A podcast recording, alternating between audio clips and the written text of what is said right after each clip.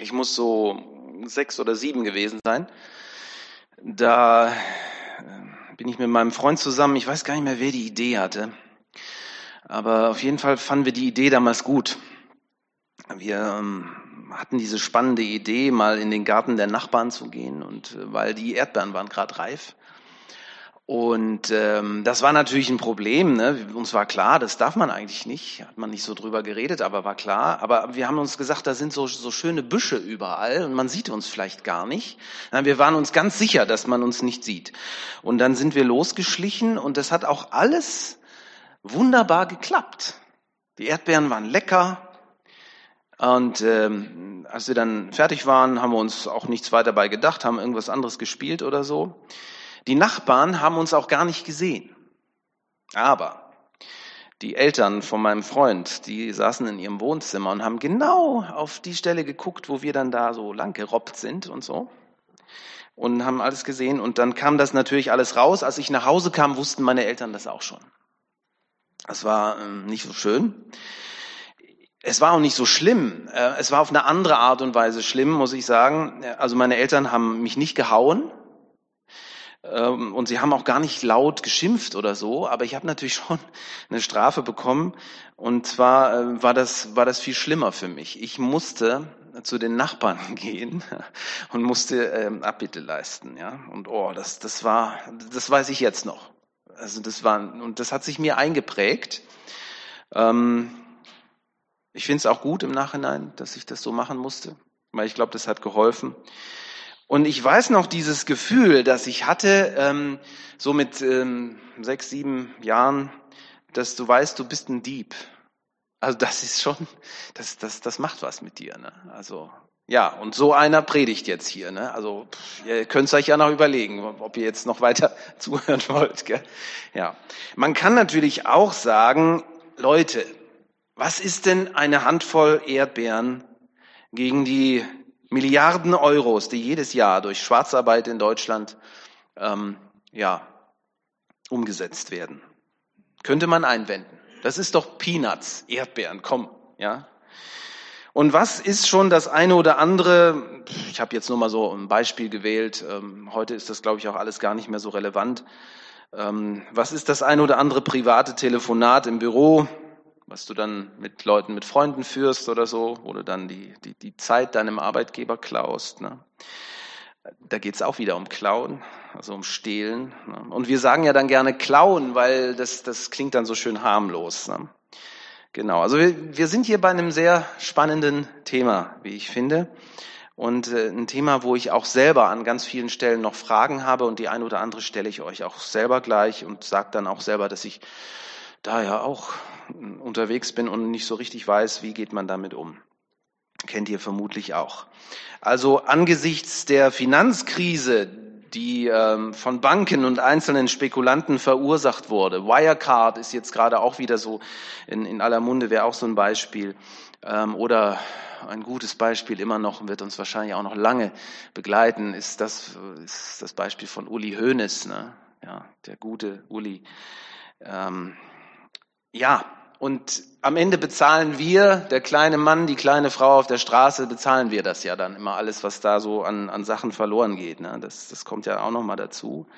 Das Thema Schwarzarbeit, von vielen wird es als Notwehr bezeichnet, so nach dem Motto, ist die einzige Möglichkeit, wie ich mich denn selber auch mal wehren kann. Wir sind beim, je nachdem wie man zählt, beim achten Gebot. Und wir merken hier dann, dass ähm, da keine große Auslegung nötig ist, um einfach mal ja zu merken, hier wird gar nicht unterschieden zwischen viel oder wenig stehlen. Es geht um die Sache an sich, es geht ums Prinzip, es geht um die Grundeinstellung. Nimm nichts, was dir nicht gehört. So könnte man das auch sagen. Um dieses Gebot in seiner Tiefe zu verstehen, um zu verstehen, was es auch in unserer Lebenswelt bedeutet, ist es zunächst immer hilfreich, ähm, in den Kontext zu schauen. Wo ist es entstanden? Wo ist es das erste Mal ausgesprochen worden? Und ähm, wie ist es ursprünglich gemeint gewesen? Interessant fand ich hier, dass viele Ausleger der Meinung sind, dass das achte Gebot sich ursprünglich mh, gegen den Menschenhandel richtet. Also ähm, beraube niemanden seiner Freiheit. Ähm, das finde ich auch für heute spannend, weil wenn man sich das so vor Augen hält, wie viele Menschen wirklich ähm, Sklaven sind, beispielsweise, ja, ähm, auch heute noch, dann ähm, hat das eine ganz starke Brisanz, dieses Thema. Aber dann muss man nämlich auch äh, feststellen, das ist, wenn es ursprünglich so gemeint gewesen ist und was ich sehr gut mir vorstellen kann, weil das Volk Israel hört das und die sind ja noch Sklaven, als sie das hören. Sie, sie wissen ja, wovon hier gesprochen wird. Sie sind ja befreite Sklaven. Sie kommen ja gerade aus Ägypten und haben das Rote Meer überquert, sind jetzt am Sinai und hören dieses Gebot, du sollst nicht stehlen. Und es soll auch ihnen sagen, das, was ihr an schlimmen Dingen erlebt habt, das, das dürft ihr auch niemand anderem antun. Also das ist mit Sicherheit ein, eine ganz starke Sache hier. Aber darauf lässt sich das Gebot nicht beschränken. Und das merkt man dann zum Beispiel, wenn man schaut, das Wort stehlen bezieht sich im Alten Testament nur dreimal auf Personen also Thema Sklaverei, sonst aber über 50 Mal auf ähm, Gegenstände oder auch Viehbestand, Geld, solche Sachen.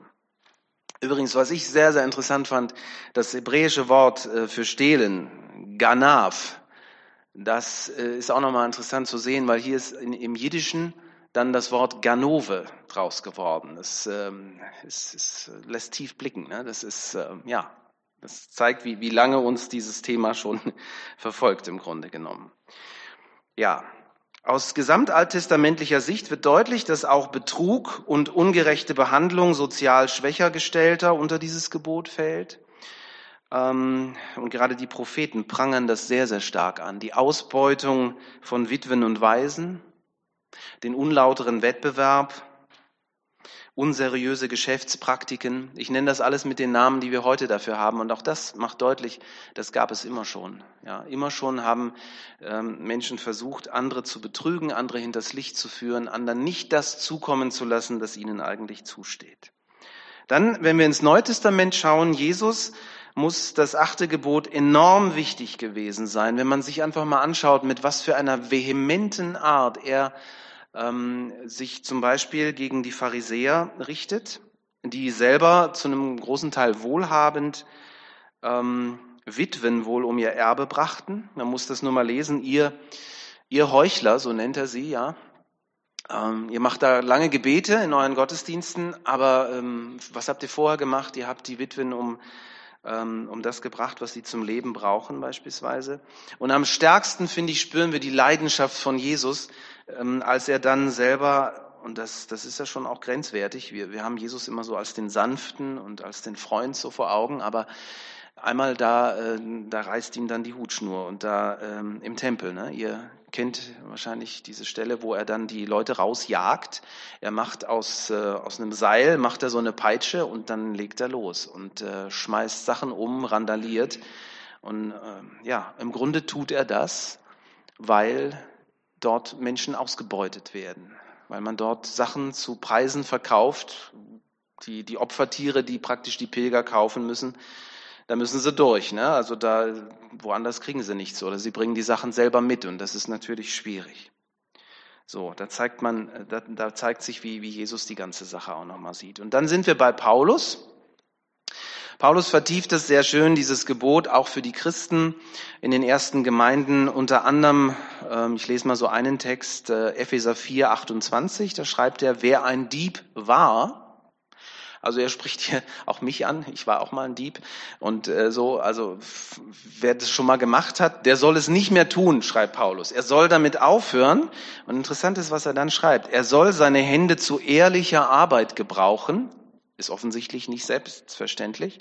Und dann auch das sehr spannend. Und soll dann anderen, die in Not sind, großzügig geben. Also man wird ja noch von der Logik her sagen, ja, du sollst nicht den anderen was wegnehmen, du sollst ehrliche Arbeit machen und dann darfst du das auch sparen. Aber Paulus sagt hier nichts von sparen, sondern er sagt, und dann guck, wie es den anderen geht und dann sieh zu, dass du auch anderen noch weitergibst. Ne? Also ein wertvoller und sehr, sehr wichtiger Gedanke, wie ich finde. Und hier merken wir, dass die ersten Christen, die vor allem so aus dem Heidentum kamen, die vom griechischen und römischen Denken geprägt waren, die mussten echt umdenken. Denn ähm, obwohl Diebstahl natürlich auch in der griechischen Gesellschaft nicht ähm, gut befunden wurde und geahndet wurde, war es doch eher so, dass man sagen kann, man darf alles, man darf sich nur nicht erwischen lassen. Und das kommt uns, glaube ich, auch irgendwoher bekannt vorkommt. Ja, Betrug so lange okay, äh, wenn du es geschickt anstellst. Ja, das ist schon irgendwie krass. Halten wir uns also lieber an die jüdischen Rabbiner, in dessen Aussagen und Gedanken ähm, wir auch heute Dinge finden, die uns einfach helfen wollen zu verstehen, was das achte Gebot bedeutet. Ich zähle einfach mal ein paar Dinge auf. Dazu gehört der, ähm, das Verbot des Verkaufs von einer Fälschung. Also wenn du zum Beispiel etwas verkaufst und sagst, das ist das Original, passiert ja auch laufend, ist ganz, ganz typisch. Der Austausch ähm, einer, eines richtigen Gewichtes mit einem falschen, das gehört dazu. Oder das hat man auch immer wieder gemacht, dass man äh, den Wein ähm, einfach verlängert hat, indem man Wasser dazu gekippt hat. Ne? Auch das ähm, kommt hier mit rein. Aber auch, dass man ein Versprechen gibt, worauf sich der andere jetzt einlässt und dass man das dann nicht hält. Auch das, sagen die Rabbinen, ist Diebstahl. Du, du stiehlst da jemand anderem etwas und du stiehlst natürlich auch das Vertrauen hier zu deinem Mitmenschen. Ähm, hier wird so die Tiefe des Gebotes mal so richtig deutlich und auch der Sinn. Es geht also darum, dass Menschen davor geschützt werden, betrogen zu werden, geschädigt zu werden. Und äh, jetzt ist es so, glaube ich, bei so Futtermittelskandalen ist uns das absolut einsichtig oder bei gepanschtem Wein, da leuchtet uns das ein.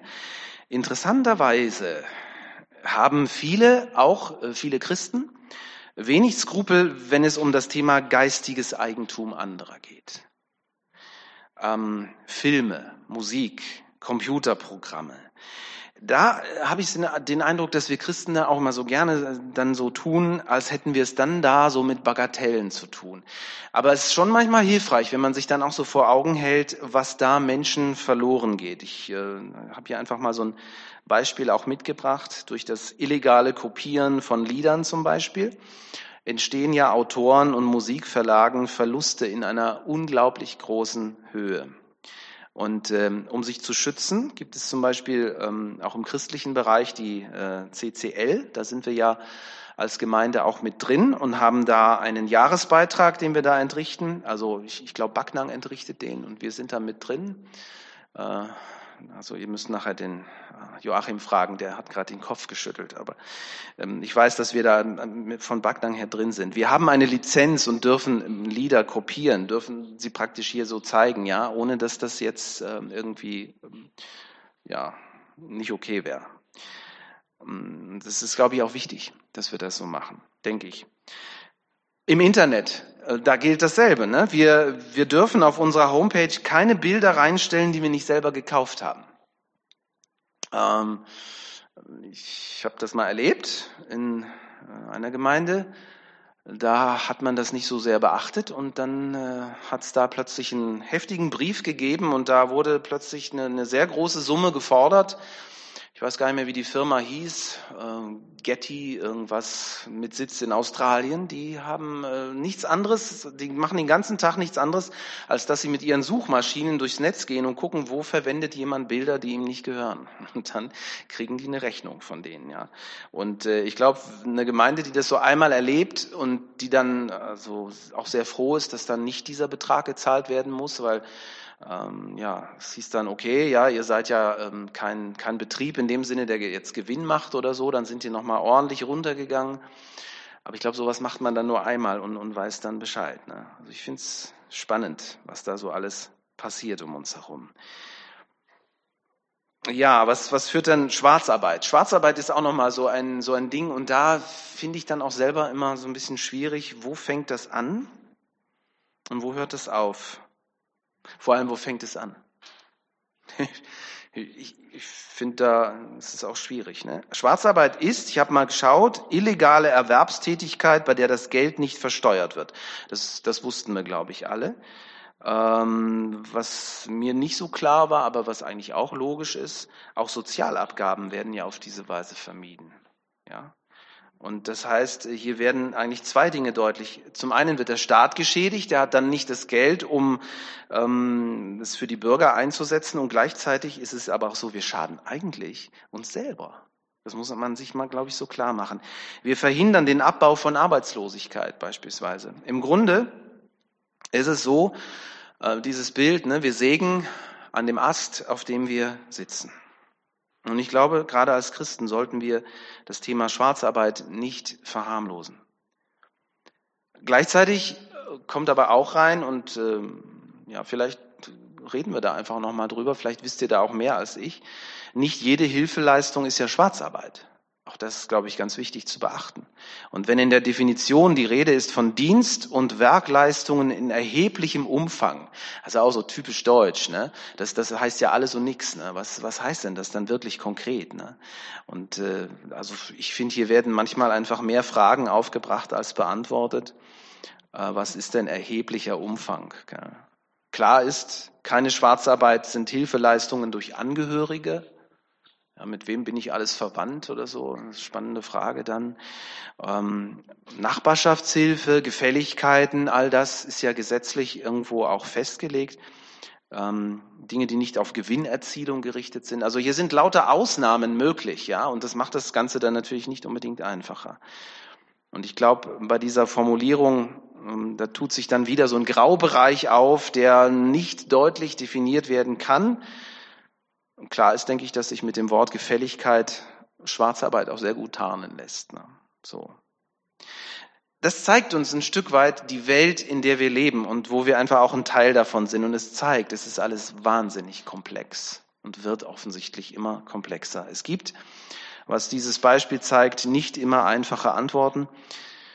Aber ich will Folgendes, denke ich, festhalten für mich und ich gebe es euch einfach mal so als Gedankenanstoß weiter. Als Christen sind wir aufgefordert, uns zu distanzieren von unehrlichen Praktiken, da wo wir sie wahrnehmen, ja, auch bei uns selbst. Und äh, ich finde, in diese grauen Bereiche gehört zum Beispiel auch der subtile Versuch, den anderen übers Ohr zu hauen, indem man ähm, ihm einen Vertrag gibt, den dann, man dann so formuliert, dass der Partner gar nicht versteht, was da von ihm verlangt wird. Hier kann man mit Worten auch Dinge aufbauen, die, die so schwierig sind, dass, dass dann der andere unterschreibt, ja, und irgendwas unterschrieben hat, was ihm am Ende dann nicht gut tut. Im Geschäftsleben wird mit unglaublich harten Bandagen gekämpft. Und nicht alle Methoden, die legal sind, sind auch fair, finde ich. Und weil auch Christen Geschäftsleute sind oder in politische Bereiche arbeiten, dann sind sie hier, glaube ich, in besonderer Weise auch ähm, gefordert, aber auch gefährdet. Also wenn wir das achte Gebot ernst nehmen, dann ist ein Dieb also nicht nur der, der einem anderen die Brieftasche stiehlt, das tun wir ja alle nicht, sondern auch jemand, der seinem Nächsten den Lebensunterhalt wegnimmt, der andere für ihre Arbeit schlecht bezahlt, der minderwertige Ware als hochwertige verkauft. Und ja, ich denke, hierzu gehört eben auch das ähm, Mobbing am Arbeitsplatz. Hier raubst du einem Menschen seine Würde. Also wir merken, wie weit dieses Gebot im Grunde genommen in unser Leben hineingreift. Ich möchte ähm, zum Schluss einfach nochmal äh, von der Seite her kommen, was dieses Thema angeht, weil mir auch nochmal bewusst wurde, ähm, es, äh, warum machen wir das eigentlich? Wie kommt es überhaupt dazu, dass, dass Menschen anderen Menschen etwas wegnehmen? Und ich, ich dachte, hier sind wir so bei, dem, bei der Wurzel des Übels und vielleicht ist es gut, hier mal drauf zu schauen, auch in unserem eigenen Leben und da mal äh, drüber nachzudenken. Wie kommt es überhaupt dazu, jemand anderen etwas wegnehmen zu wollen? Ich glaube, das passiert nur dann, wenn man denkt, man hätte selber nicht genug. Oder die anderen hätten so viel mehr und das hätten sie nicht verdient. Also ihr merkt, hier geht es um, um das Thema Neid im Grunde genommen, ja. Und das finde ich dann spannend und nachdenkenswert. Erich Fromm war das, der hat in den 70er Jahren in seinen Büchern darüber geschrieben, dass es im Wesentlichen zwei Zugänge zum Leben gibt. Er sagt, der eine, man definiert sich über das, was man hat, was man besitzt, sein Auto, sein Haus, sein Geld. Oder man definiert sich über das, was man ist. Also nicht essen, sondern ich bin, wer ich bin. So, ja, über das Sein. Die innere Motivation für das Stehlen ist im Grunde genommen die Habgier und der Neid. Und hier wird das Vertrauen von Menschen und zu Menschen zerstört. Und ich glaube, eine Gesellschaft, in der es am Ende kein Vertrauen mehr gibt, die, die hat schlechte Karten. Die, die wird in sich selbst irgendwann zusammenbrechen. Und ähm, es ist ganz wichtig, dass wir bei uns selber anfangen und wir, wir nehmen vielleicht niemandem etwas weg, aber das Thema Neid kennen wir auch. Und was kann man eigentlich dagegen machen? Letztlich geht es, denke ich, bei diesem Gebot nicht nur darum, dass man falsches Tun vermeidet und dann sagt, ich habe niemandem was geklaut in dieser Woche, ich kann jetzt stolz sein auf mich und Gott kann es auch, sondern es geht darum, dass man das Richtige fördert. Und zwar in dem Bewusstsein, dass wir Kinder Gottes sind, von ihm gewollt und geliebt. Und dann ähm, hören wir nämlich auch auf, uns über das zu definieren, was wir tun oder nicht tun. Und auch über das, was wir sind, äh, nein, im Gegenteil, über das, was wir alles haben oder nicht haben, sondern wenn ich weiß, ich bin Gottes geliebtes Kind, naja, dann, dann muss ich doch nicht neidisch sein auf andere, weil ich, ich habe ich hab doch so einen tollen Papa im Himmel und besser geht's doch gar nicht. Und ich glaube, hier beginnt es mit der Dankbarkeit, mit der Zufriedenheit für das, was wir haben und mit der Bereitschaft, mit der anderen, die weniger haben, zu teilen, wie wir das vorhin schon von Paulus hörten. Ich komme zum Schluss. Ich glaube, dass wir das nur dann schaffen können, ehrlich zu leben, wenn wir uns Gott gegenüber dazu verpflichten und ähm, ihn eben nicht nur als unseren Retter und Erlöser feiern, sondern bewusst auch als den Herrn unseres Lebens und sagen, wir gehören zu Gott. Wir sind sein Eigentum. Ja, er hat uns erlöst, er hat uns zu sich gezogen und damit gehören auch unsere ganzen Lebensbereiche, auch das, was wir besitzen, gehören eigentlich Gott. Ich weiß nicht, ob ihr diese nette Anekdote kennt. Wir haben ja immer so ein Problem damit, was geben wir Gott und was nicht. Ne? Also äh, da ist dieses Bild, da steht der äh, Pfarrer mit, mit dem Täufling im Taufbecken und sagt so, mein Lieber, alles, was jetzt gleich unter Wasser getaucht wird, das gehört dem Herrn. Und dann sieht man das nächste Bild, wie er ihn praktisch untertaucht und der Täufling hält eine Hand über das Wasser und was hat er wohl in der Hand? Das ist ein Geldbeutel, ja, ganz genau. Ja. Und das, das zeigt etwas darüber, wie wir sind, ja, wie wir ticken. Wir, wir geben das nicht so gerne ab. Wir sagen, ja, da habe ich aber was dazu zu sagen. Und äh, ich finde es eine Hilfe, zu sagen, ich gehöre Gott. Und alles, was ich habe und bin, gehört ihm auch. Ich saß äh, vor einigen Wochen mit einem Geschäftsmann zusammen, der auch Christ ist, und äh, wir haben uns darüber unterhalten, dass er eben, er sagte, ja, ich habe laufend auch Nachteile, die ich in Kauf nehmen muss, wenn ich ehrlich bleiben will. Da dachte ich auch, puh, das ist aber ein anstrengender Job. Manchmal sagte er, ehrlich, also der Ehrliche ist manchmal tatsächlich der Dumme. Aber, sagte er, und das fand ich so stark, das bringe ich euch heute Morgen mit, er sagte, ich möchte lieber der Dumme sein, weil ich den kenne, der mir gibt, was ich zum Leben brauche. Das ist eine Entscheidung, die man da trifft. Gell? Und dann merke ich, ich bin kein Geschäftsmann, sondern nur Pastor. Aber in dieser Zuversicht möchte ich auch leben. Die möchte ich auch haben. Und in diesem Vertrauen möchte ich mein Leben gestalten. Und dazu mache ich euch heute Morgen Mut, auch mit diesen Gedanken. Amen.